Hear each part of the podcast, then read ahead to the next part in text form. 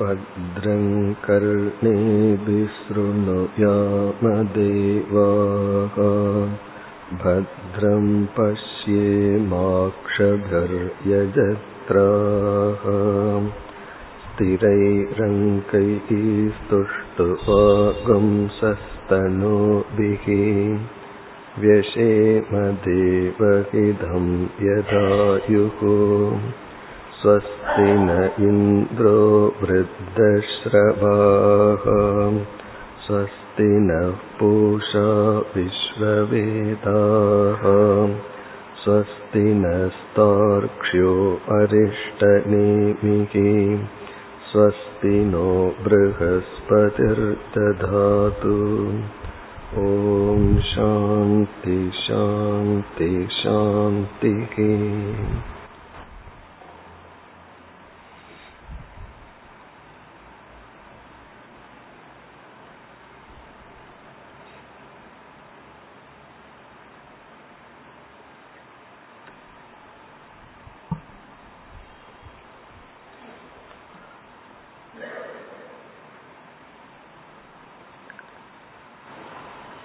ஞானம் அல்லது அறிவு என்ற சொல்லுக்கு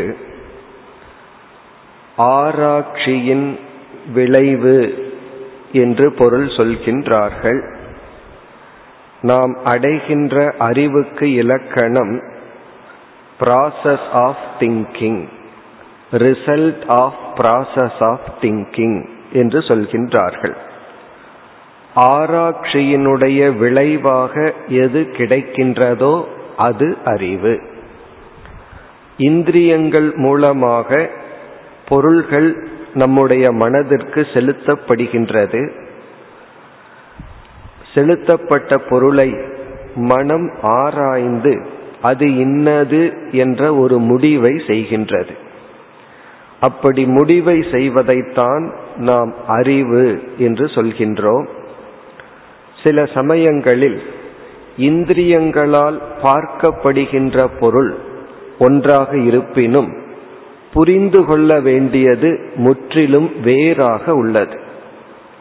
அதன் அடிப்படையில் நம்முடைய அனுபவத்தில் நாம் பிறக்கின்றோம் வளர்கின்றோம் மடிந்து விடுகின்றோம் இறப்புடன் நாம் முழுமையாக இல்லாத நிலைக்கு செல்கின்றோம். இது நம்முடைய அனுபவத்தில் உள்ளது. ஆனால் சாஸ்திரமானது இதற்கு முற்றிலும் வேறொரு அறிவை நமக்கு கொடுக்கின்றது. அதாவது நம்முடைய அனுபவத்தில் மரணத்துடன் அனைத்தும் முடிவடைகின்றது. ஆனால் சாஸ்திரம் கொடுக்கின்ற புதிய அறிவு மரணம் என்பது முடிவல்ல அது இனி ஒன்றினுடைய துவக்கம். இவ்விதம் பார்க்கும் பொழுது நம்மை பற்றி நம்முடைய அனுபவத்தில் என்ன தோன்றுகிறதோ அதற்கு அப்பாற்பட்ட ஒரு அறிவை நாம் அடைந்தாக வேண்டும். அதேபோல் இந்த உலகத்தை பற்றியும் நாம் புதிய ஒரு அறிவை அடைந்தாக வேண்டும். இந்த உலகத்தை உருவாக்கிய இறைவனை பற்றியும் ஓர் அறிவை நாம் அடைந்தாக வேண்டும். இந்த அறிவை எந்த சாஸ்திரம் போதிக்கின்றதோ அந்த சாஸ்திரத்தை தான் நாம் உபனிஷத் என்று சொல்கின்றோம். இங்கு ஆஸ்வலாயனர் என்ற மாணவர் பிரம்மதேவரிடம் கேட்ட கேள்வி பிரம்ம என்ற ஒரு தத்துவம் அல்லது அழியாத ஒரு மெய்ப்பொருள் அதை நாடி உணர்ந்தவர்கள் பாப புண்ணியம் முதலிய பலன்களை நீக்கி பேரானந்தத்தை அல்லது மோக்ஷத்தை அடைகின்றார்கள். அந்த பிரம்ம ஞானத்தை உபதேசியுங்கள் என்று கேட்டார். இதுவரை நாம் பார்த்த கருத்து வரை அதாவது பத்தாவது மந்திரம் வரை இவர் பிரம்மத்தை புகட்டுவதற்கு பதிலாக பிரம்மத்தை அடைய உபாயத்தை கூறி அந்த உபாயத்தில் அந்த மார்க்கத்தில் தியான யோகத்தை விளக்கினார். இனி வருகின்ற பகுதியில் பதினோராவது மந்திரத்திலிருந்துதான் அந்த பிரம்ம ஞானத்தை உபதேசிக்க போகின்றார். இங்கு பிரம்ம ஞானம் என்பது ஆத்ம ஞானம் ஜெகத் ஞானம் ஈஸ்வர ஞானம் இந்த மூன்று ஞானத்தினுடைய சேர்க்கை.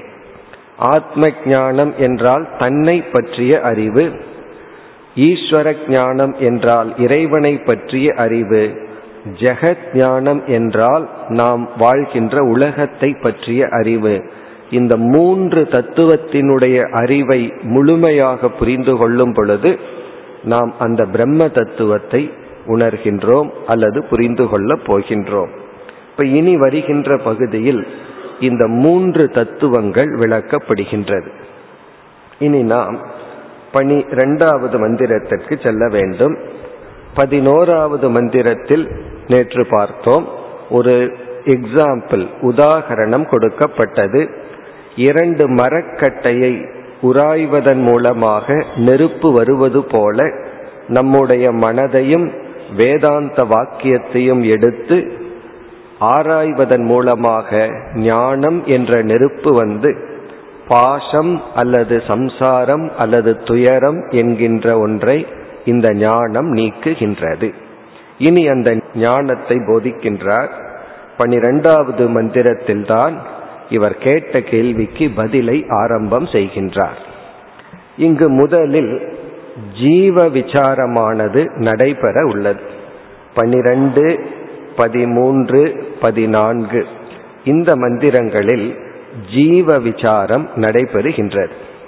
ஜீவ விசாரம் என்றால் நம்மை பற்றிய விசாரம். நம்மை இப்பொழுது ஆராய்கின்றார். இப்ப ஜீவ விசாரம்னா எதையோ ஏதோ ஒரு தத்துவத்தை விசாரிக்கின்றார் என்று பொருள் அல்ல. நம்மை பற்றிய விசாரம். இங்கு நம்மை பற்றிய விசாரம்னா என்ன பொருள்? நான் என்ற சொல்லை பற்றிய ஆய்வு. இப்ப நம்மை பற்றிய விசாரம் என்றால் நம்ம வந்து அதிகமாக பயன்படுத்துகின்ற சொல் வந்து நான் நான் என்கின்ற சொல் தான் இப்ப காலையிலிருந்து எத்தனையோ சொற்களை பயன்படுத்துறோம். அதிகமா பயன்படுத்துற சொல் நான் என்கின்ற சொல். பிறகு நாம் எப்பொழுதாவது ஏதாவது ஒரு சொல்லை பயன்படுத்தினால் அந்த சொல்லுக்கு ஏதோ ஒரு அர்த்தத்தை மனசுல வச்சுட்டு தான் பயன்படுத்துவோம். அர்த்தமே இல்லாமல் நாம் எந்த சொல்லையும் பயன்படுத்த மாட்டோம். ஒரு கால் அர்த்தம் தெரியாமல் அர்த்தம் இல்லாமல் ஒரு சொல்லை பயன்படுத்தினால் அந்த சொல்லுக்கு அர்த்தமில்லை என்ற அர்த்தத்தையாவது மனதில் வைத்து கொண்டு அந்த சொல்லை பயன்படுத்துவோம். இப்பொழுது வந்து நான் என்ற சொல்லை நாம் பயன்படுத்துகின்றோம். இந்த நான்கிற சொல்லினுடைய உண்மையான பொருள் என்ன? அதைத்தான் இப்பொழுது நாம் பார்க்க போகின்றோம். இதை நாம் புரிந்து கொள்வதற்கு பல விதத்தில் விசாரத்தை மேற்கொள்ளலாம். பல கோணங்களில் ஆராய்வை மேற்கொண்டு இறுதியில் நான் என்ற சொல்லுக்கு உண்மையான ஆழ்ந்த பொருள் இதுதான் என்று நாம் முடிவு செய்ய வேண்டும். பிறகு என்ன செய்ய போகின்றார் இங்கு பிரம்மதேவர்? இறைவன் என்ற சொல்லை எடுத்து அதை ஆராயப் போகின்றார். அதை ஆராய்ந்து அதனுடைய உண்மையான பொருள் இது என்று காட்டி பிறகுதான் நான்கிற சொல்லுக்கு ஆராயப்பட்ட பொருள் இறைவன்கிற சொல்லுக்கு ஆராயப்பட்ட பொருள் இந்த இரண்டு பொருளையும் பார்த்தால் வேறாக இல்லை என்ற அறிவை புகட்டப் போகின்றார். நான்கிற சொல்லை ஆராயாமலேயே பார்த்து இறைவன்கிற சொல்லையும் ஆராய்ச்சி செய்யவில்லை என்றால் இருவருக்கும் வருகின்ற உறவு வேறாக இருக்கும். ஆனால் இங்கு ஆராயப்பட்ட பொருள் அங்கும் ஆராயப்பட்ட பொருள். பிறகு இரண்டினுடைய தன்மை என்ன அல்லது உறவு என்ன என்று காட்டப் போகின்றார். அதுதான் நாம் இப்பொழுது செய்ய போகின்றோம். இனி வந்து என்னை எப்படி ஆராய்தல்? நான்கிற சொல்லினுடைய பொருளை எப்படி எடுத்தல்? அதற்கு பல முறை உள்ளது. இங்கு பயன்படுத்துகின்ற முறை அவஸ்தாத்ரய விவேகம். இங்கு பயன்படுத்துகிற மெத்தட் அதை வந்து பிரக்ரியா என்று சொல்வார்கள். அது வந்து அவஸ்தாத்ரயம் விவேகம். அவஸ்தாத்ரய விவேகத்தின் மூலமாக நான்கிற சொல்லை ஆராய்ந்து இதுதான் நான்கிற சொல்லுக்கு உண்மையான பொருள். இப்ப நான் என்று நான் எப்பொழுதெல்லாம் என்னை குறிப்பிடுகின்றேனோ அப்பொழுது இதுதான் உண்மை பொருள் என்று நான் புரிந்து கொள்ள வேண்டும். அப்படி புரிந்து கொண்டு இப்ப நம்ம சில பொய்யான பொருளை நினைத்து கொண்டு நான் வாழ்ந்து கொண்டிருக்கின்றோம். அதை புரிஞ்சதற்கு பிறகு என்ன ஆகும் என்றால் இந்த பொய்யான பொருளோடு தான் வாழுவோம். இந்த பொய்யான பொருளை கையாளுவோம். கையாளுதல் என்பது வேறு அதனுடன் இருத்தல் என்பது வேறு. நம்ம வாக்கிங்க்கு வந்து டாக் நாயை அழைத்து செல்வது வேறு நாய் நம்மை அழைத்து செல்வது வேறு. சில சமயங்கள்ல பார்த்தா யார் யாரை அழைத்து செல்கிறார்கள்னு தெரியாத மாதிரி இருக்கு. அப்படி இந்த அகங்காரத்துடன் இருப்பது வேறு அகங்காரத்தை கையாளுவது என்பது வேறு. இப்ப நம்ம ஒரு அறிவை நாம் அடைய போகின்றோம். அதைத்தான் அறிமுகப்படுத்துகின்றார் பனிரெண்டாவது மந்திரத்தில் சயேவ மாயா பரிமோகிதாத்மா ஷரீரமாஸ்தாய கரோதி சர்வம் ஸ்திரியன்ன பாணாதி விசித்திர போகைகி சயேவ ஜாகிரத் பரிதிருப்தி மேதி இப்ப இந்த இடத்துல வந்து நான்கிற விசாரம் அறிமுகப்படுத்தப்படுகிறது. ஆத்ம விசாரம் அல்லது அகம் விசாரம் என்றெல்லாம் கூறலாம். இங்கு பிரம்மதேவர் எப்படி அறிமுகப்படுத்துகின்றார்?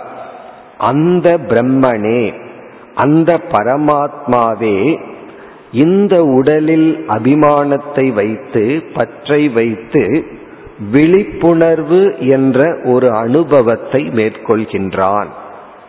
இங்க ஆரம்பத்திலேயே அந்த ரகசியத்தை சொல்லிவிட்டார். அந்த பரமாத்மா தான் இந்த உடலில் அபிமானத்தை வைத்துக்கொண்டு அல்லது அந்த பரமாத்மா இந்த உடலில் அபிமானம் வைக்கும் பொழுது அந்த பரமாத்மாவுக்கு ஜீவன் என்ற பெயர் வருகின்றது. அந்த ஜீவனுடைய ஒரு அனுபவம் வந்து விழிப்பு நிலை. இந்த அவஸ்தா திரயம் என்றால் அவஸ்தா என்றால் அனுபவம். திரயம் என்றால் மூன்று. ஒரு ஜீவனுக்கு மூன்று முக்கியமான நிலைகள் அல்லது அனுபவங்கள் தோன்றுகின்றன. அந்த ஒவ்வொரு அனுபவத்திலையும் விதவிதமான அனுபவங்கள். அதில் முதல் அனுபவம் வந்து விழிப்பு நிலை ஜாகிரத் அவஸ்தா. இப்ப ஜாகிரத் அவஸ்தா என்றால் ஒரு ஜீவன் அனுபவிக்கின்ற விழிப்பு நிலை. அது என்ன என்றால் இப்பொழுது நாம் இருக்கின்ற நிலை தான் ஜாகிரத் அவஸ்தா என்று சொல்கின்றோம். இந்த ஜாகிரத் அவஸ்தை ஒரு ஜீவனுக்கு எப்பொழுது வருகின்றது என்றால் எந்த ஒரு ஜீவன் அதாவது நாம் இந்த ஸ்தூல உடல் வரை அபிமானம் வைக்கின்றோமோ இந்த ஸ்தூல உடலை நாம் அபிமானிக்கும் பொழுது இந்த ஸ்தூல உலக அனுபவம் நமக்கு கிடைக்கின்றது. இந்த உடல்ல முழுமையா ஐடென்டிபிகேஷன் வந்த உடனே இந்த உலகத்தை நாம் அனுபவிக்கின்றோம். அப்புறம் ஜாகிரத அவஸ்தையினுடைய இலக்கணம் என்னவென்றால் ஸ்தூல உடல் வரை அபிமானம் வைத்து ஸ்தூல உலகத்தை எப்பொழுது ஒருவன் அனுபவிக்கின்றானோ அந்த அனுபவத்தை ஜாகிரத் அவஸ்தை என்று சொல்கின்றோம். இந்த மூன்று அவஸ்தையும் பார்த்தா நமக்கு தெளிவாக விளங்கிவிடும். பிறகு அடுத்த மந்திரத்தில் சொப்பன அவஸ்தையும் சுஷுப்தி அவஸ்தையும் கூறப்படுகின்றது. அதையும் சேர்ந்து பார்த்தோம்னா தான் நமக்கு நன்கு தெளிவாக விளங்கும். இனி இரண்டாவது அவஸ்தை சொப்பன அவஸ்தை என்று சொல்கின்றோம். சொப்பன அவஸ்தை என்றால் கனவு நிலை. நமக்கு கனவு நிலை ஜீவர்களாகிய நமக்கு கனவு நிலை எப்பொழுது வருகிறது என்றால் எப்பொழுது நாம் இந்த ஸ்தூல உடலில் இருக்கின்ற அபிமானத்தை பற்றை விளக்கி கொண்டு சூக்ம சரீரமான நம்முடைய மனம் வரை நாம் பற்றை வைக்கின்றோமோ அப்பொழுது நமக்கு கிடைப்பது சொப்பன அவஸ்தை அல்லது கனவு நிலை. இப்ப கனவு நிலை நமக்கு வர வேண்டும் என்றால் கனவு ஒரு ட்ரீம் அதை நாம் அனுபவிக்க வேண்டும் என்றால் இந்த உடல்ல அபிமானம் இருக்கக்கூடாது.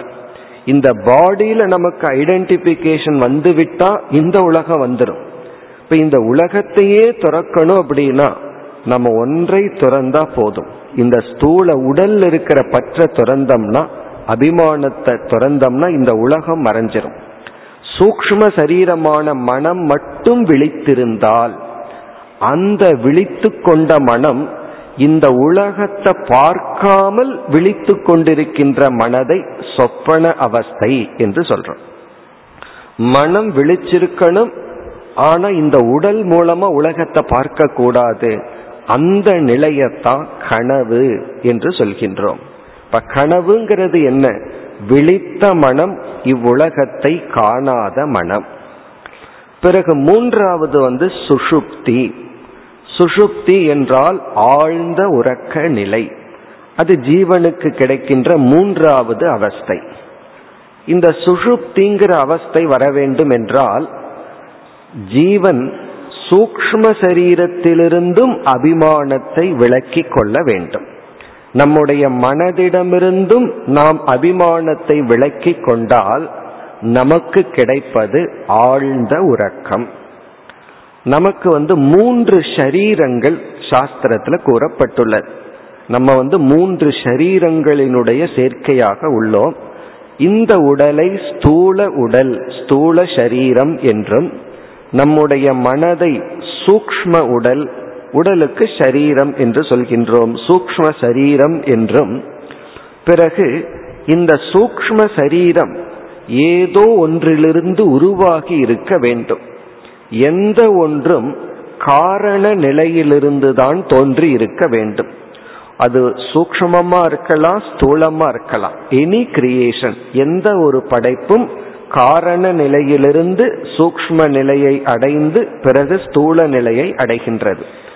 அந்த காரண நிலையில் இருக்கின்ற ஒரு தத்துவத்தை காரண சரீரம் என்று சொல்கின்றோம். ஒவ்வொரு ஜீவனுக்கும் காரண சரீரம்னு ஒரு தத்துவம் இருக்கின்றது. அதை நம்ம எப்படி புரிந்து கொள்ளலாம்? அந்த காரண சரீரம் என்பது நம்முடைய பாப புண்ணியங்களினுடைய இருப்பிடம் அல்லது சூக்ஷ்ம சரீரத்திற்கு காரணமாக இருக்கின்ற ஒரு தத்துவம். அந்த காரண சரீரத்தில் மட்டும் நாம் இருக்கும் பொழுது ஆழ்ந்த உறக்கம்.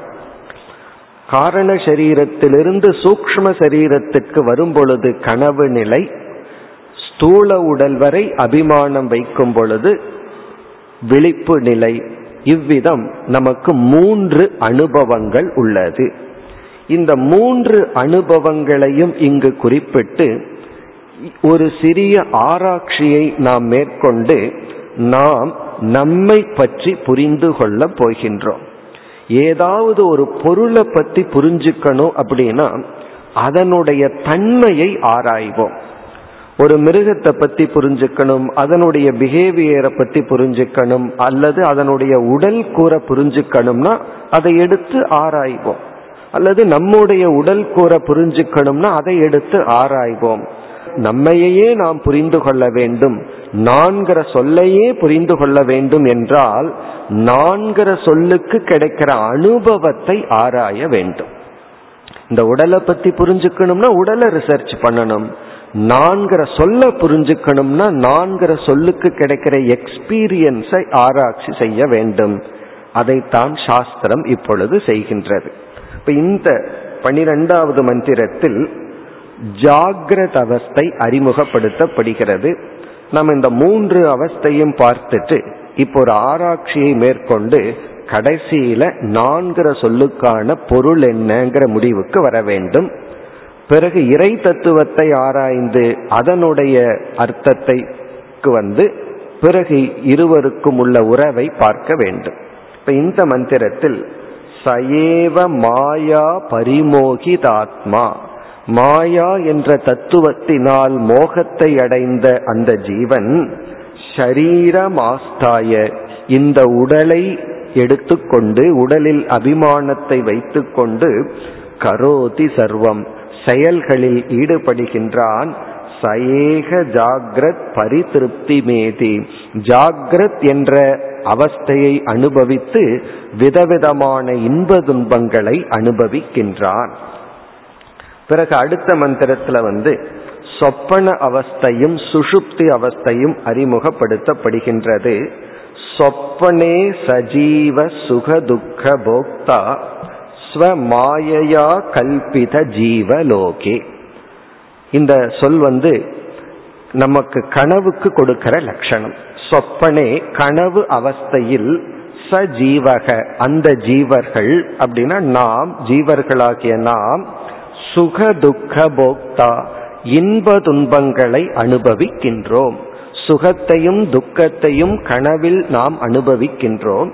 இப்படி கனவில் நாம் அனுபவிக்க எப்படிப்பட்ட உலகம் காரணமானது? ஸ்வமாயையா கல்பித ஜீவலோகே. நம்முடைய மாயையினாலேயே நாம் கற்பனை செய்யப்பட்ட ஜீவர்களுடைய உலகத்தின் நிமித்தமாக.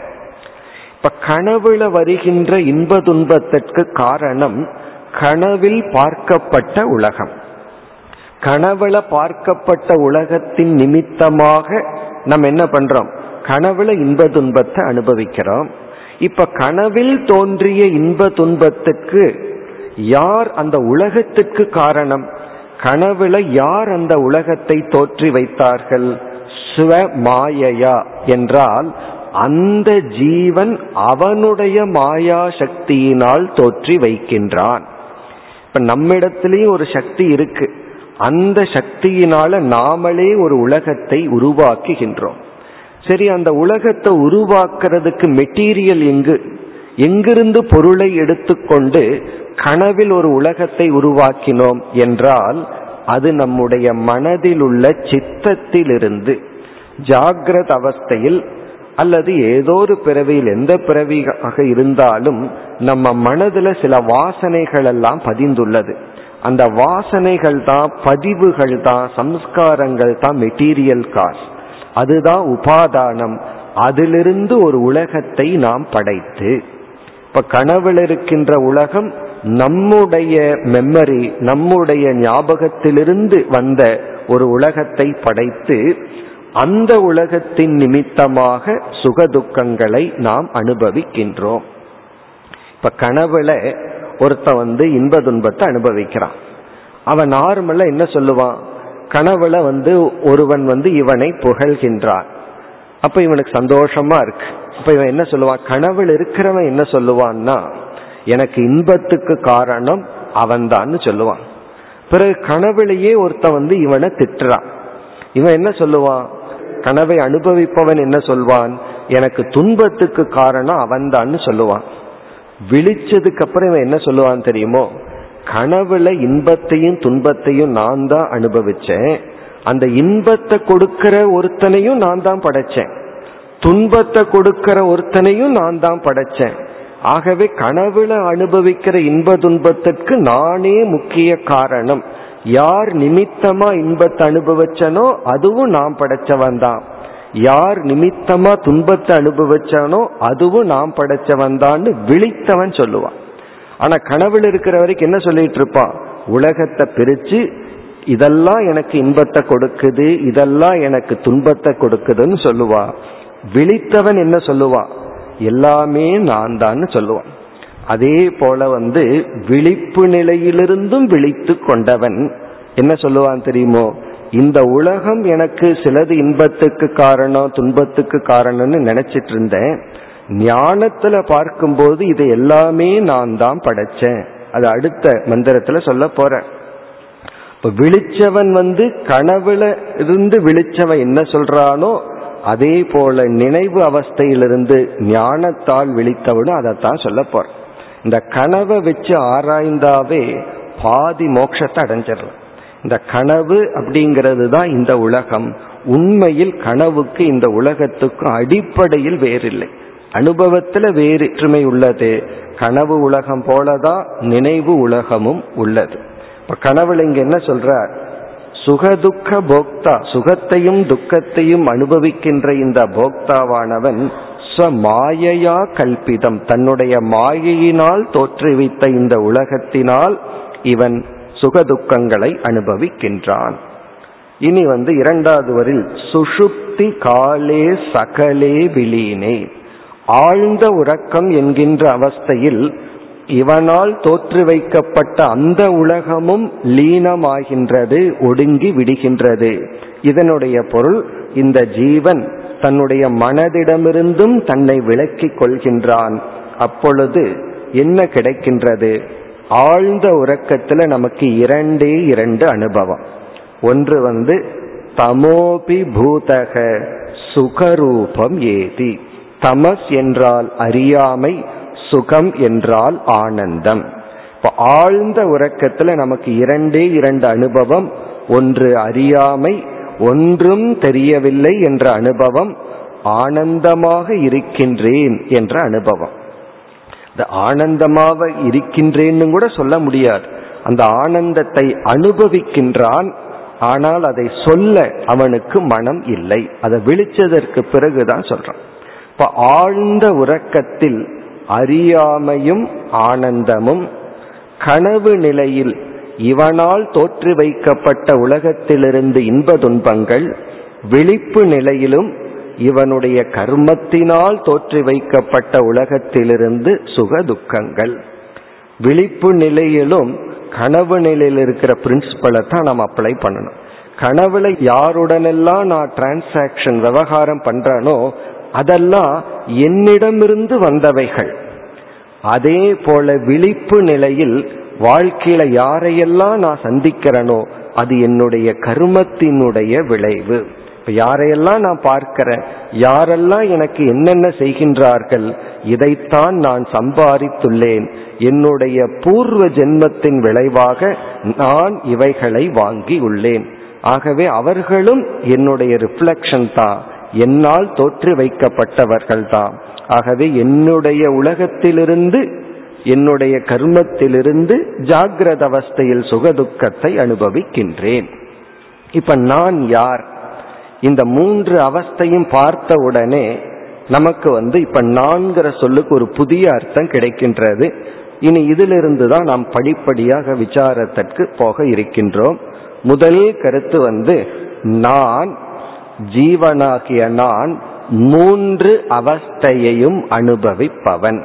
இது வந்து ஃபர்ஸ்ட் ஸ்டெப் நான் மூன்று அவஸ்தையையும் அனுபவிப்பவன். இரண்டாவது ஸ்டெப் வந்து அனுபவிக்கின்ற நான் மூன்று அவஸ்தைகளிலும் வேறுபட்டவனாகவும் இருக்கின்றேன். மூன்று விதமான அனுபவத்தையும் நான் அனுபவிக்கிறேன். செகண்ட் ஸ்டெப் வந்து அகம் அவஸ்தாதக பின்னக.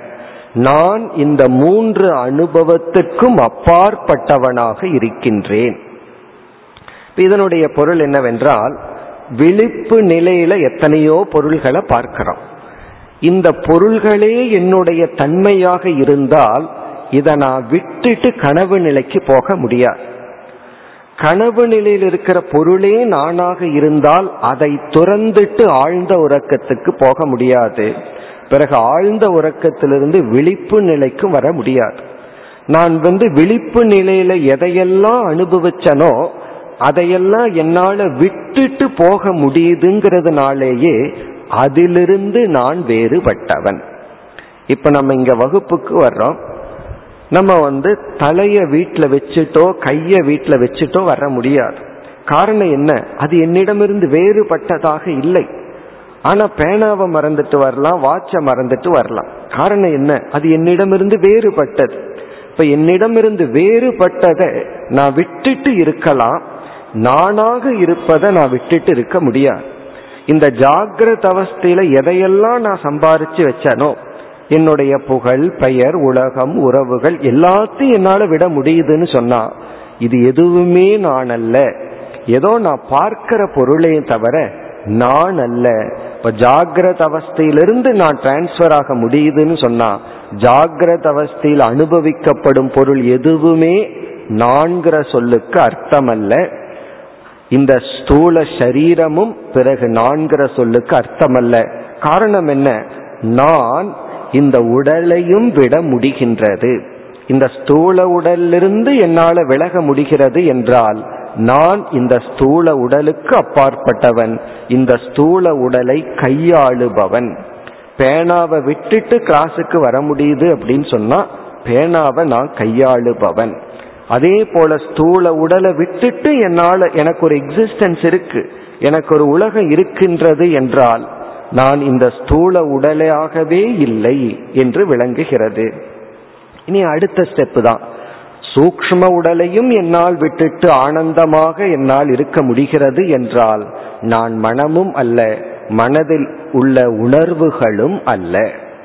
பிறகு காரண சரீரம் இருக்கு அதிலிருந்தும் என்னால் வெளியே வர முடிகிறது என்றால் அதுவும் நான் அல்ல.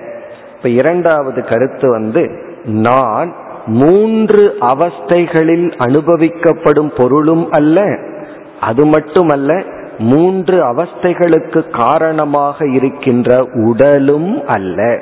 இந்த ஜாகிரத அவஸ்தைக்கு காரணமா இருக்கிற உடலும் நான் அல்ல. சொப்பன அவஸ்தைக்கு காரணமாக இருக்கின்ற மனமும் நான் அல்ல. காரணம் என்ன? அதை என்னால் விட முடிவதனால். எதை என்னால் விட முடியுதோ அதிலிருந்து நான் வேறுபட்டவன். எதை என்னால் விட முடியாதோ அது என்னுடைய சொரூபம். இனி மூன்றாவது கருத்து. ஃபர்ஸ்ட் பாயிண்ட் வந்து நான் மூன்றையும் அனுபவிக்கிறேன். இரண்டாவது வந்து மூன்றையும் அனுபவிக்க காரணமாக இருக்கின்ற உடலும் உடல்களும் அந்தந்த உலகங்களும் என்னிடமிருந்து வேறு. பிறகு மூன்றாவது கருத்து அகம் ஏகக. நான் ஒருவன்தான் இருக்கேன். இந்த மூன்று அவஸ்தையும் அனுபவிக்கின்ற நான் வந்து ஒருத்தன் தான். இதற்கு என்ன காரணம்னா நான் வந்து இந்த மூன்று அவஸ்தையையும் என்னால் ரீகலெக்ட் பண்ண முடியுது. என்னால் ஞாபகப்படுத்தி கொள்ள முடியுது. ஆகவே அகம் ஏகக நான் ஒருவன். இந்த நான் ஒருவன் ஏன் சொல்றோம்?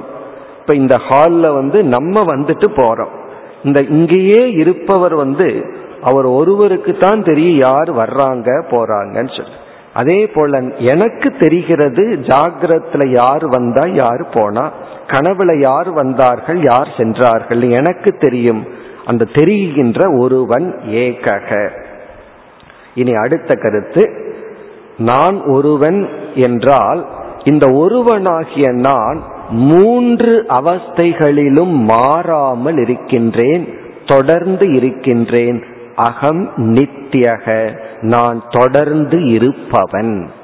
மூன்று அவஸ்தைகள் மாறி மாறி போயிட்டு இருக்கு கனவு விழிப்பு நிலை ஆழ்ந்த உறக்கம்ங்கிறது வந்து வந்து போகுது. அதுல நான் ஒருவன் அடுத்த கருத்து நான் நிலையானவன் நான் தொடர்ந்து இருப்பவன். இந்த தொடர்ந்து இருப்பவன் நித்தியம்ங்கிறத தான் சத் என்று சொல்கின்றோம். சத்துனா இருப்பவன் தொடர்ந்து இருப்பவன். இனி அதற்கு அடுத்த கருத்து இதையெல்லாம் நான் அனுபவிக்கிறதுனால நான் ஜடமானவன் அல்ல நான் ஞான சொரூபமானவன். ஐ ஆம் கான்சியஸ் பிரின்சிபிள் நான் வந்து அறிவு சொரூபமானவன். காரணம் என்ன?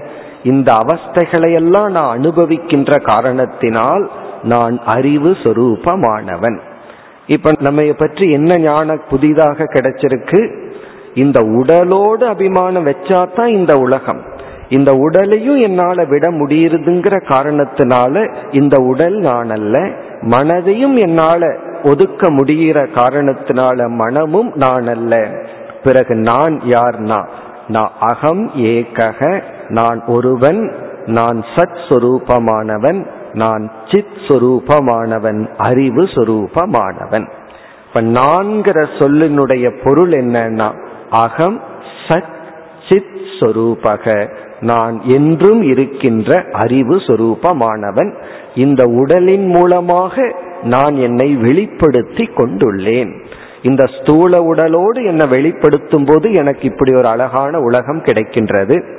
சூக்ம உடலோடு மட்டும் என்னை வெளிப்படுத்தும் பொழுது எனக்கு ஒரு சூக்மமான உலகம் கிடைக்கின்றது. நான் இந்த இரண்டு உலகத்தோடும் உலகத்தையும் விட்டு உடலையும் விடும் பொழுது அறியாமையும் ஆனந்தமும் எனக்கு கிடைக்கின்றது. பிறகு நான் ஏகக சத் சொரூபக சித் சொரூபக. இதுதான் நான்கிற சொல்ல ஆராய்ச்சி பண்ணி கடைசியா கிடைக்கிற பொருள். ஆனா என்னுடைய அனுபவத்துல நான்கிற சொல்லுக்குள்ள இந்த உடலும் கலந்துள்ளது மனசும் கலந்துள்ளது என்றால் அதையும் நாம் ஏற்றுக்கொள்கின்றோம். நான்கிற சொல்லுக்குள்ள இந்த உடலும் மனதையும் சேர்ந்து புரிந்து கொண்டு வாழ்ந்து கொண்டு இருக்கின்றோம் ஆனால் ஆராயும் பொழுது இதை பிரித்து நாம் நம்மை புரிந்து கொள்ள வேண்டும். இந்த உடலும் மனசும் சேர்ந்துதான் நானா இருக்கேன். நான்கிற வார்த்தைக்கு அர்த்தமே நான் அப்படித்தான் புரிந்துள்ளேன். இருப்பினும் இந்த உடலையும் மனதையும் என்னால் பிரித்தும் உணர முடியும் புரிந்து கொள்ள முடியும். பிரிச்சு என்னால பார்க்க முடியாது. அனுபவ ரீதியா பார்க்க முடியாது. உடலையும் மனசையும் ஒரு இடத்துல வச்சுட்டு நான் போய் ஒரு இடத்துல தனியா இருந்து பார்க்க முடியாது பார்க்க வேண்டிய அவசியம் இல்லை ஆழ்ந்த அறிவில் இதை நாம் உணரலாம். எதை உணரலாம்? நான் அறிவு சொரூபமானவன் சத் சொரூபமானவன். இது வந்து நம்மைய பற்றிய விசாரம். இதோடு வந்து ஆத்ம விசாரம் முடிவடைகின்றது. பதினான்காவது மந்திரத்துல வந்து இந்த அவஸ்தா திரயம்ங்கிறது ஒரு நாள்ல நடக்குது. ஒரே நாள்ல வந்து நம்ம மூன்று அவஸ்தைக்கும் போறோம். ஒரு ஜென்மம் பூரா நடக்குது. இறந்து வேறொரு உடலை எடுத்தா மீண்டும் இது தொடர்ந்து நடக்கின்றது என்று கூறுகின்றார். புனஷ்ட ஜென்மாந்தர கர்மயோகாத் சயேவ ஜீவ சொபிதி பிரபுத்தக. இந்த ஜீவன் மீண்டும் தன்னுடைய கர்ம வினையினால் உடல்கள் மீது அபிமானத்தை வைத்து இந்த உறக்கத்திலிருந்து நாம எந்திரிக்கிறதுக்கு என்ன காரணம்னா நம்ம கர்ம வினை நமக்கு ஒரு அனுபவத்தை கொடுத்தாகணும். ஒரு அனுபவம் வேணும்னா அனுபவிக்கிறதுக்கு கருவி தேவை. ஆகவே நம்மை கருவியான மனதுடனும் கருவியான இந்த உடலுடனும் நம்முடைய கர்மங்கள் நம்மை இணைத்து இந்த உலகத்தையும் அனுபவத்தையும் கொடுக்கின்றது. பிறகு இங்க பிரம்மதேவர் சொல்கின்றார் புறத்ரயே கிரீடதி எஸ்ச ஜீவக. நாம் ஜீவர்களாகிய நாம் இந்த மூன்று அவஸ்தைகளிலும் விளையாடி கொண்டு இருக்கின்றோம் கிரீடத்தின விளையாடுகின்றான். உண்மையான ஸ்போர்ட்ஸ் என்னன்னா நம்ம லைஃபே ஒரு விளையாட்டு தான். இந்த உடல்ல அபிமானம் வச்சு இந்த உலகத்துடன் விளையாடுகின்றோம். பிறகு மனம் பிறகு காரண சரீரம் என்று புறத்ரயே கிரீடதி இந்த ஜீவன் மூன்று அவஸ்தைகள் வழியாக விளையாடி கொண்டிருக்கின்றான். பிறகு வந்து ஜீவனுடைய பிரம்ம தத்துவத்தின் அடிப்படையில் பேசுகின்றார் ததஸ்து ஜாதம் சகலம் விசித்திரம். முதல்ல நம்ம என்ன நினைக்கிறோம்? இந்த உடலுக்குள் நான் இருக்கின்றேன். பிறகு என்ன சொல்றோம்? எனக்குள் இந்த உடலும் உலகமும் இருக்கின்றது. நானே இந்த உடலுக்கும் உலகத்திற்கும் ஆதாரம். இந்த உலகமே இந்த உடலினால தான் நமக்கு கிடைக்குது இந்த உடல் ஒன்று இல்லைன்னா இந்த உலகம்ங்கிறத ஒன்ன நம்ம பேச முடியாது. உடலை நீக்கும் பொழுது உலகத்தையும் நீக்குகின்றோம். இந்த உடலுக்கு நான் ஆதாரம் என்றால் சற்று யோசிச்சு பார்த்தா இந்த உலகத்திற்கும் நான் தான் ஆதார். காரணம் இந்த உடலோடு நான் ஐடென்டிபிகேஷன் வரும்போது தான் உலகமே உற்பத்தி ஆகுது இந்த உடலை நீக்கும் போது உலகமும் போகுதுன்னு சொன்னா இந்த உடலுக்கு நான் தான் ஆதாரம்னா இந்த உலகத்துக்கு நான் தான் ஆதாரம். அதை கூறுகின்றார் ஆதாரம் ஆனந்த மகண்ட போதம் எஸ்மின் லயம் யாதி புறத்ரயம் ச. நானே ஆதாரமாகவும் அகண்ட பிளவுபடாத அறிவு சுரூபமாகவும் உள்ளேன் என்று இந்த பகுதியில் ஜீவ விசாரத்தை நிறைவு செய்கின்றார். இந்த மந்திரத்தோட ஜீவ விசாரம் முடிகிறது. இப்ப நம்ம வந்து ஒரு ஈக்குவேஷனுக்கு ரெண்டு சைடு இருக்கிற தத்துவத்தை எல்லாம் போட்டு வச்சு அப்புறம் சமப்படுத்துவோம். அதே போல ஒரு சைடு ஜீவன் விசாரத்தை செய்து முடித்துள்ளோம். இங்க என்ன வச்சிருக்கிறோம்? ஆதாரம் அகண்ட போதம் பிளவுபடாத அறிவு சொரூபம் சத் சொரூபம் ஜீவன். இப்ப நான்கிற சொல்லுக்கு உண்மையான பொருள் அழியாத ஆதாரமான பிரம்மஸ்வரூபம் இப்படிப்பட்ட என்னிடத்துல உடல் வந்து போயிட்டு இருக்கு உடல் வரும்போது உலகமும் வந்து போகின்றது. இவ்வளவுதான். இனி வந்து இறை தத்துவத்திற்கு போவோம். அது வந்து பதினைந்தாவது மந்திரத்துல வந்து இறைவன் அறிமுகப்படுத்தப்படுகின்றான். ஏ தஸ்மாத் ஜாயதே பிராணக மன சர்வேந்திரியாணிச்ச. இப்ப இந்த மந்திரத்தினுடைய சாராம்சத்தை எடுத்துக்கொண்டால் ஜீவனை விசாரம் பண்றதுக்கு பல மார்க்கங்கள் உண்டு. அதுல இங்கு செய்யப்பட்டது அவஸ்தாத்ரய விவேகம். மூன்று அவஸ்தையை எடுத்து ஆராய்ந்து நான்கிற சொல்லுக்கு சுத்த சத் சித் சொரூபம்னு பார்த்தோம். இனி இறைவனை ஆராய வேண்டும் என்றால் இறைவனை ஆராய்ச்சி செய்ய ஒரே ஒரு முறைதான் இருக்கு. அது வந்து காரண காரிய தத்துவ விசாரம். காஸ் அண்ட் எஃபெக்ட் தியரி காரண காரிய விசாரத்தின் தான் நம்ம முக்கியமா செய்து இறைவனை ஆராய்ச்சி செய்வோம். நம்ம ஏற்கனவே பார்த்தது போல யார் இறைவன்னா உலகத்திற்கு காரணமானவர். இந்த உலகத்தை படைத்தவர் என்று இங்கு அறிமுகப்படுத்தப்பட்டு காரண காரிய தத்துவத்துல தான் நிமித்த காரணம் உபாதான காரணம் விவர்த்த உபாதான காரணம் இது போன்ற தத்துவங்கள் எல்லாம் அறிமுகப்படுத்தப்பட்டு இந்த உலகம் யாரிடமிருந்து வந்ததோ அவர் இறைவன். இப்ப யார் இறைவன்னா? இந்த உலகத்திற்கு ஆதாரமாக இருப்பவர். இப்ப உலகத்துக்கு ஆதாரமா இருப்பவர் இறை தத்துவம். இனி அந்த இறைவனை போய் சற்று ஆராய்ச்சி பண்றோம். யாரு இறைவன் கொஞ்சம் புரிஞ்சதுக்கு அப்புறம் அந்த இறைவனையே நம்ம வந்து இறைவனுக்குள்ளதான் என்ன இருக்கு? இப்ப நான்கிற சொல்லுக்குள்ள என்ன இருக்குன்னு இவ்வளவு நேரம் ஆராய்ச்சி பண்ணினது போல இனி இறைவன்கிற சொல்லுக்குள்ள என்னென்ன பொருள் எல்லாம் அடங்குகின்றது என்று நம்ம ஆராய்ச்சி செய்யும் பொழுது அங்கு வந்து இரண்டு தத்துவங்கள் அடங்குகின்றது. அது நம்ம ஏற்கனவே பார்த்தோம். பிரம்ம என்ற ஒரு தத்துவம் மாயா என்ற ஒரு தத்துவம். அந்த இறைவனிடத்தில் பிரம்மன் ஒரு தத்துவமும் மாயான் ஒரு தத்துவமும் அடங்குகின்றது. அப்ப ஜீவனிடத்தில் என்ன உள்ளது? ஆத்மா பிளஸ் ஷரீரம் மனம் உடல் இவைகளெல்லாம். அதே போல இறைவனிடத்தில் பிரம்ம பிளஸ் மாயா. இப்ப ஜீவக ஈக்குவல் டு ஆத்மா பிளஸ் அனாத்மா. அனாத்மான உடல். ஆத்ம தத்துவம் என்ற ஒன்றும் உடலும் இறைவனிடத்தில் பிரம்ம என்ற தத்துவமும் மாயையும். இப்ப ஈஸ்வரக ஈக்குவல் டு பிரம்ம பிளஸ் மாயை. இனி வந்து அந்த பிரம்மத்தின் தன்மை என்ன மாயையின் தன்மை என்னன்னெல்லாம் ஆராய்ச்சி செய்து பிறகு நம்ம என்ன முடிவுக்கு வர்றோம்? அந்த ஈஸ்வரனிடம் இருக்கின்ற பிரம்மத்தின் தன்மை வந்து சத் சொரூபம் சத் சொரூபம் என்றால் இருத்தல் என்ற தன்மை. பிறகு அந்த பிரம்மத்தினிடம் இருக்கின்ற இனியொரு தன்மை வந்து சித் சொரூபம் அறிவு சொரூபம். ஏன்னா அந்த பிரம்மத்தினுடைய அறிவு சொரூபத்தின் துணை கொண்டுதான் தன்னிடம் உள்ள மாயா சக்தியின் துணை கொண்டு இந்த உலகத்தை அழகாக படைத்துள்ளார். இந்த உலகத்துக்கு உள்ள மெட்டீரியல் வந்து மாயையிடமிருந்து வந்துள்ளது. இன்டெலிஜென்ஸ் வந்து பிரம்மத்திடமிருந்து வந்துள்ளது. இந்த உலகத்துல நம்ம வந்து இன்ஃபினிட் அதாவது வந்து எண்ணிக்கைக்கு அடங்காத பொருள்களை பார்க்கிறோம். இந்த உலகத்தில் இருக்கிற பொருளை எண்ணி சொல் அப்படின்னு சொன்னா சொல்லவே முடியாது.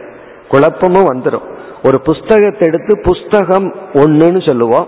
பிறகு அதையவே இருபது பேப்பர்னு சொல்லுவோம். பிறகு அதையவே பிரிச்சுட்டே போகலாம் அப்படியே பிரிச்சாலும் எத்தனை பொருள்களை நம்ம சொன்னாலும் அனைத்து பொருளிடத்திலும் ஒரு சொல் தொடர்ந்து இருக்கும். என்னவென்றால் புஸ்தகம் இருக்கின்றது பேனா இருக்கு வாட்ச் இருக்கு அப்படி இருத்தல் இருத்தல் இருத்தல்ங்கிறது சத் சத்துங்கிறது எல்லா பொருளுக்குள்ளும் தொடர்ந்து உள்ளது. அந்த சத்தை கொடுத்தது பிரம்மன். இந்த உலகத்திற்கு இருப்பை கொடுத்தது பிரம்மன். நம்ம தவறா கயிற்றுல பாம்ப பார்க்கிறோம் பாம்புக்கு இருப்பை கொடுத்தது கயிறு பாம்பு என்ற தன்மையை கொடுத்தது நம்முடைய அறியாமை. இந்த பாம்பினுடைய பர்த் இது ஒரு பெரிய விசாரம் சாஸ்திரத்துல நடக்கும். பாம்பு எப்படி பிறந்தது? இங்க பாம்பு எப்படி பிறந்ததுன்னா உண்மையான பாம்பு அல்ல கயிற்றுல பார்க்கிற பாம்பு எப்படி பிறந்தது? பெரிய ஆராய்ச்சி எல்லாம் பண்ணி நம்ம சாஸ்திர விற்பனர்கள் என்ன முடிவு செய்துள்ளார்கள்? அதற்கு இருப்பை கொடுத்தது கயிறு பாம்பை கொடுத்து பாம்புங்கிற இருப்பை கொடுத்தது அது பாம்பை கொடுத்தது நம்ம அறியாமையா? ஆனா பாம்பு இருக்குன்னு சொல்றமே அந்த இருத்துல நம்ம கொடுக்கல. நம்ம அறியாமையினால் அந்த எக்ஸிஸ்டன்ஸ் உருவாக்கப்படவில்லை. அது கயிற்றினால் வந்தது. பிறகு அறியாமையினால் என்ன வந்ததுன்னா அந்த எக்ஸிஸ்டன்ஸ் மேல ஒரு தப்பு இருக்கே அது நம்ம அறியாமையினால் வந்தது. அதே போல இந்த உலகத்திற்கு இருப்பை கொடுப்பது பிரம்மன். எப்படி இருக்கின்றது என்ற பொய்யை கொடுப்பது மாயை. இது ஒரு சாம்பிளுக்கு இந்த விசாரத்தை பார்க்கிறோம்.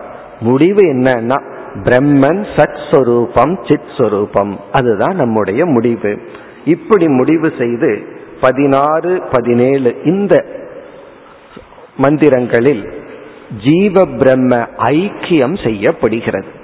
ஜீவனுக்கும் பிரம்மனுக்கும் ஒற்றுமை வேற்றுமை இல்லை என்ற தன்மையானது புகட்டப்படுகிறது.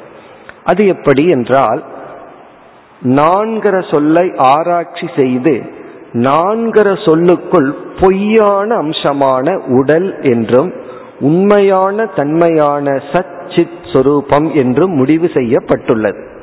அதே போல வந்து இறைவனை ஆராய்ச்சி செய்து பிரம்மஸ்வரூபம் உண்மை என்றும் மாயை என்பது அது மாற்றத்திற்குட்பட்டது வந்து போகக்கூடியது என்றும் ஆராய்ச்சி செய்யப்பட்டு பிறகு நான்கிற சொல்லுக்கு மெய்ப்பொருள் வந்து சத் சொரூபம் சித் சொரூபம் பிரம்மனிடத்தில் இருக்கிற மெய்ப்பொருள் வந்து சத் சொரூபம் சித் சொரூபம் பிறகு இந்த இடத்துல ஒரு தர்க்கம் ஒரு லாஜிக் அப்ளை பண்றோம். லக்ஷண ஐக்கியாத் லட்சிய ஐக்கியம் அப்படின்னு ஒரு லாஜிக் ஒரு தர்க்கம். லக்ஷண ஐக்கியத்தினால் லட்சிய ஐக்கியம்.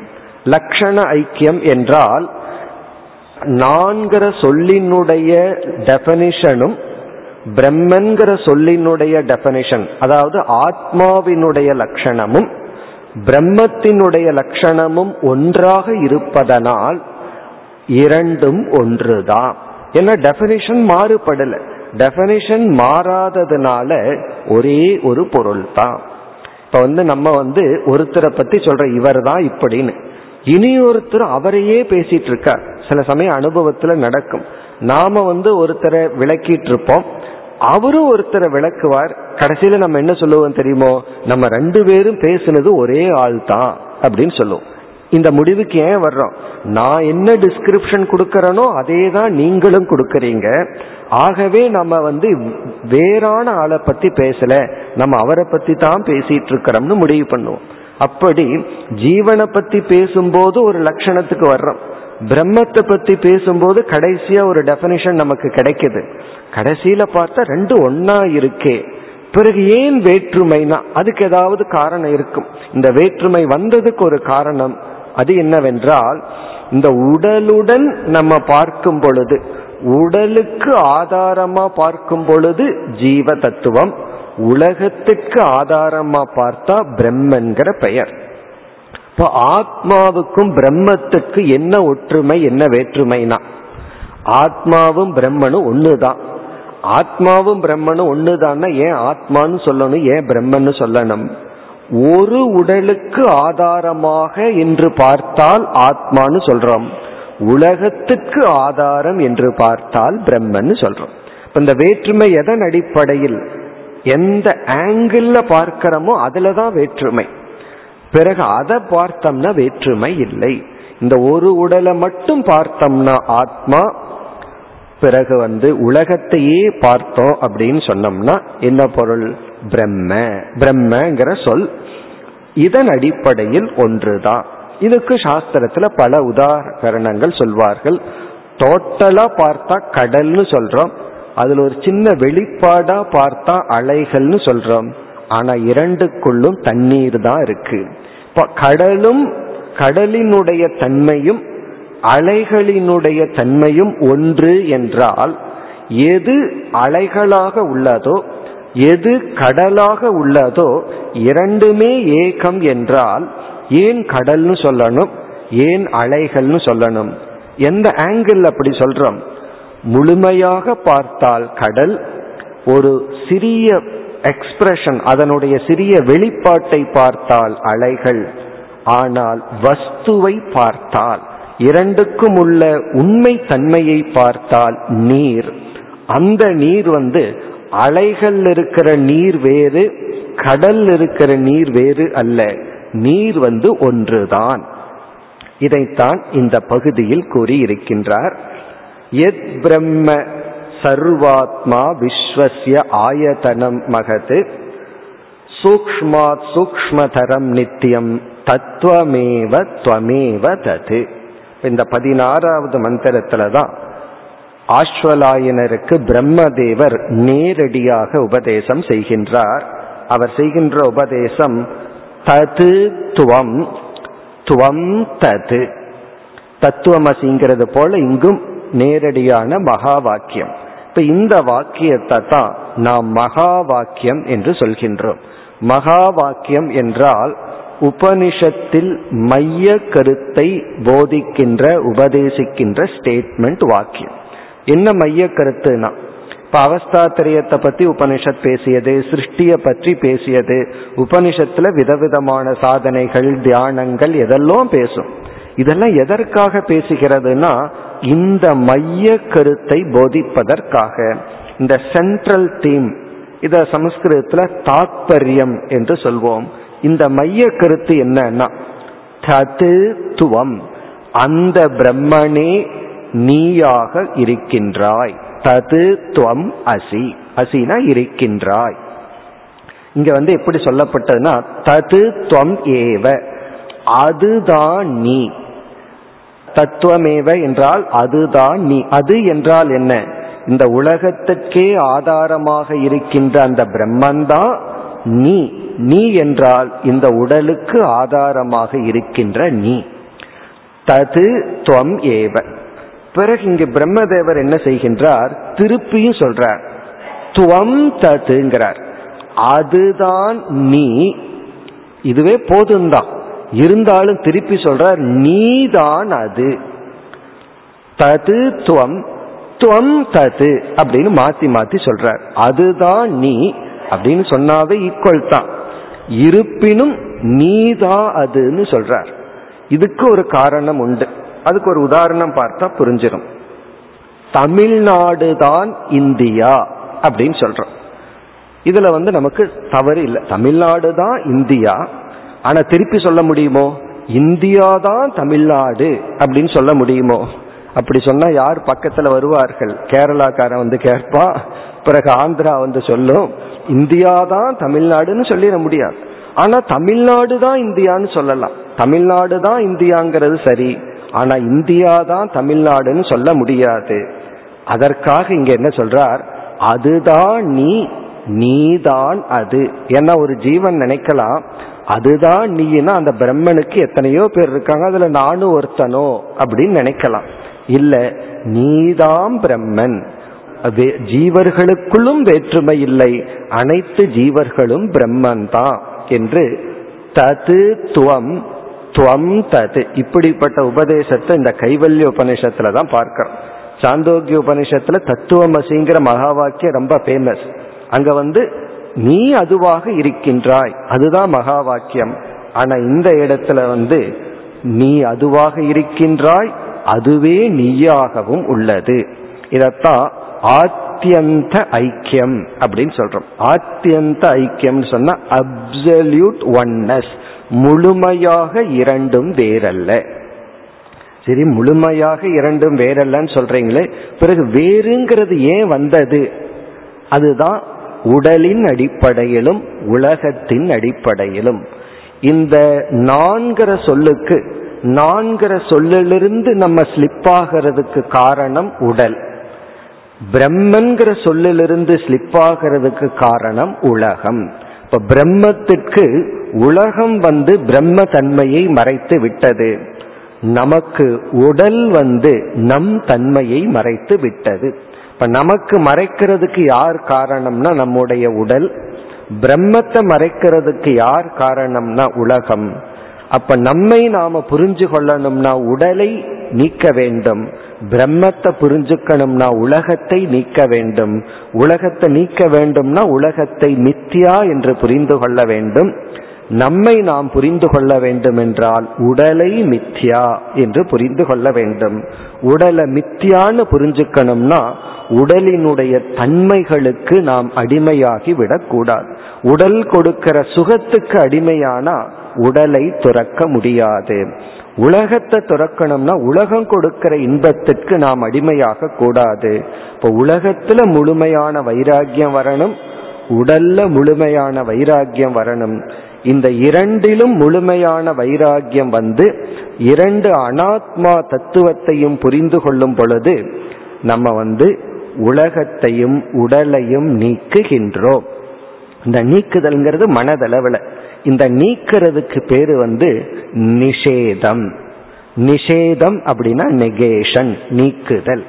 இப்ப நம்ம என்ன பண்ணணும்னா ஷரீரத்ரய நிஷேதத்தின் மூலமாக ஆத்மாவை புரிந்து இறைவனிடத்தில் சென்று ஜெகத்ரயத்தை நீக்கணும். இங்க நமக்கு மூணு உடல் இருக்கும்னா அவர்கிட்டயும் மூணு உலகம் இருக்கின்றது. ஸ்தூல உலகம் சூக்ம உலகம் காரண உலகமான மாயை இவையையும் நீக்கினால் எஞ்சியிருப்பது பிரம்ம தத்துவம் இந்த பிரம்ம தத்துவமும் ஆத்ம தத்துவமும் ஒன்று. இது வந்து ஞானம். இந்த ஞானத்தை நம்ம அடைஞ்சிட்டு இந்த உடலுக்குள் வரும் பொழுதும் இந்த உலகத்தை பார்க்கும் பொழுதும் கிடைக்கிற வாழ்க்கை தான் ஜீவன் முக்தி.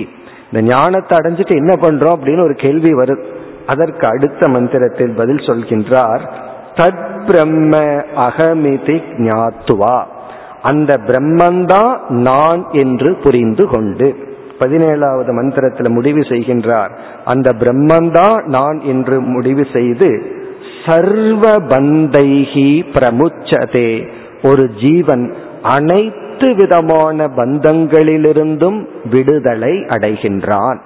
இங்க பந்தம் என்றால் தன் மனதினாலேயே கற்பனை செய்து கொண்ட துயரத்திலிருந்து அவன் விடுதலை அடைகின்றான். இப்ப உபனிஷத்து வந்து பந்தத்திலிருந்து மோட்சத்தை அடையிறதுக்கு கொடுக்கிற உபாயம் வந்து இந்த ஞானம். எந்த ஞானம்? தது பிரம்ம அகம் இது ஞாத்துவா அந்த பிரம்மனே நான் என்று உணர்ந்து. அப்படி உணரும் பொழுது செல்ஃப் ஜட்ஜ்மெண்ட் எல்லாம் மாறிடும் நான் அழிவுக்கு உட்பட்டவன். என்னை இந்த உலகம் ஏற்றுக்கொள்ளவில்லை அல்லது ஏற்றுக்கொள்ள வேண்டும். இப்படிப்பட்ட அனைத்து விதமான நம்மை துயரப்படுத்துகின்ற எண்ணங்கள் எல்லாம் போய் நான் பூர்ணமானவன். எனக்கு இந்த உடல் கொடுக்கப்பட்டுள்ளது. இந்த உடல் வந்து நல்லா இருந்தாலும் சரி நல்லா இல்லாட்டியும் சரி மரணம் அடைஞ்சாலும் சரி அடையாட்டியும் சரி இது உண்மை அல்ல. அதே போல இந்த உலகமும் நிலையல்ல. இந்த உலகமும் என்னுடைய லட்சியம் அல்ல என்று புரிந்து அதே உடலில் அதே உலகத்தில் மன நிறைவுடன் வாழ்கின்றான். இதுதான் மனிதனுடைய லட்சியம். இந்த பதினேழாவது மந்திரத்துடன் பிரம்மதேவருடைய உபதேசம் முடிவடைகின்றது. அவர் ஆரம்பிச்சார் இதோட முடிவடைகின்றது. இதற்கு பிறகு வருகின்ற சொற்கள் எல்லாம் சிஷ்யன் பேசுகின்றான். சிஷ்யன் வந்து கேள்விதான் கேட்கணுங்கிறது இல்லை ஆஸ்வலாயனர் கேள்வியை கேட்டு பிரம்மதேவரிடமிருந்து பதிலை பெற்றார். இனி பதினெட்டாவது மந்திரத்தில் ஆரம்பித்து ஆல்மோஸ்ட் இந்த உபனிஷத் முடியும் வரை சிஷ்யன் தான் என்ன புரிந்து கொண்டேன் என்று குருவிடம் பகிர்ந்து கொள்கின்றான். இந்த உபதேசத்தை கேட்டவுடனே இவர் மோட்சத்தை அடைந்து விட்டதாக நாம் உணர்ந்து புரிந்து கொண்டு இனிமேல் வருகின்ற பகுதி வந்து சிஷ்யனுடைய ஓனிங்கம். சிஷ்யன் வந்து தன்னுடைய சொல்லால் தான் புரிந்து கொண்டதை குருவிடம் கூறுவார். பிறகு குரு வந்து இப்படி புரிந்து கொண்ட நீ மோட்சத்தை அடைந்துள்ளா? என்று சொல்லி உபனிஷத் கடைசியில ஒரு ஜபரூபமான ஒரு தியானத்தை அறிமுகப்படுத்தி மீண்டும் தியானத்தினால் உன்னை பக்குவப்படுத்தி மோக்ஷத்தை அடைய வேண்டும் என்று நிறைவு செய்ய இருக்கின்றது. இது இத்துடன் உபதேசம் முடிவடைந்து விட்டது. இனி சிஷ்யனுடைய ஓடிங்க சிஷ்யன் வந்து தன்னுடைய மகிழ்ச்சியை தன்னுடைய அறிவை தெரிவிக்கப் போகின்றான். நாளை நாம் பார்த்து நிறைவு செய்வோம். ஓம் போர் நமத போர் நமிதம் போர் நமுதச்சதேம் पूर्णस्य पूर्णमादाय पूर्णमेवावशिष्यते ॐ शान्ति शान्ति शान्तिः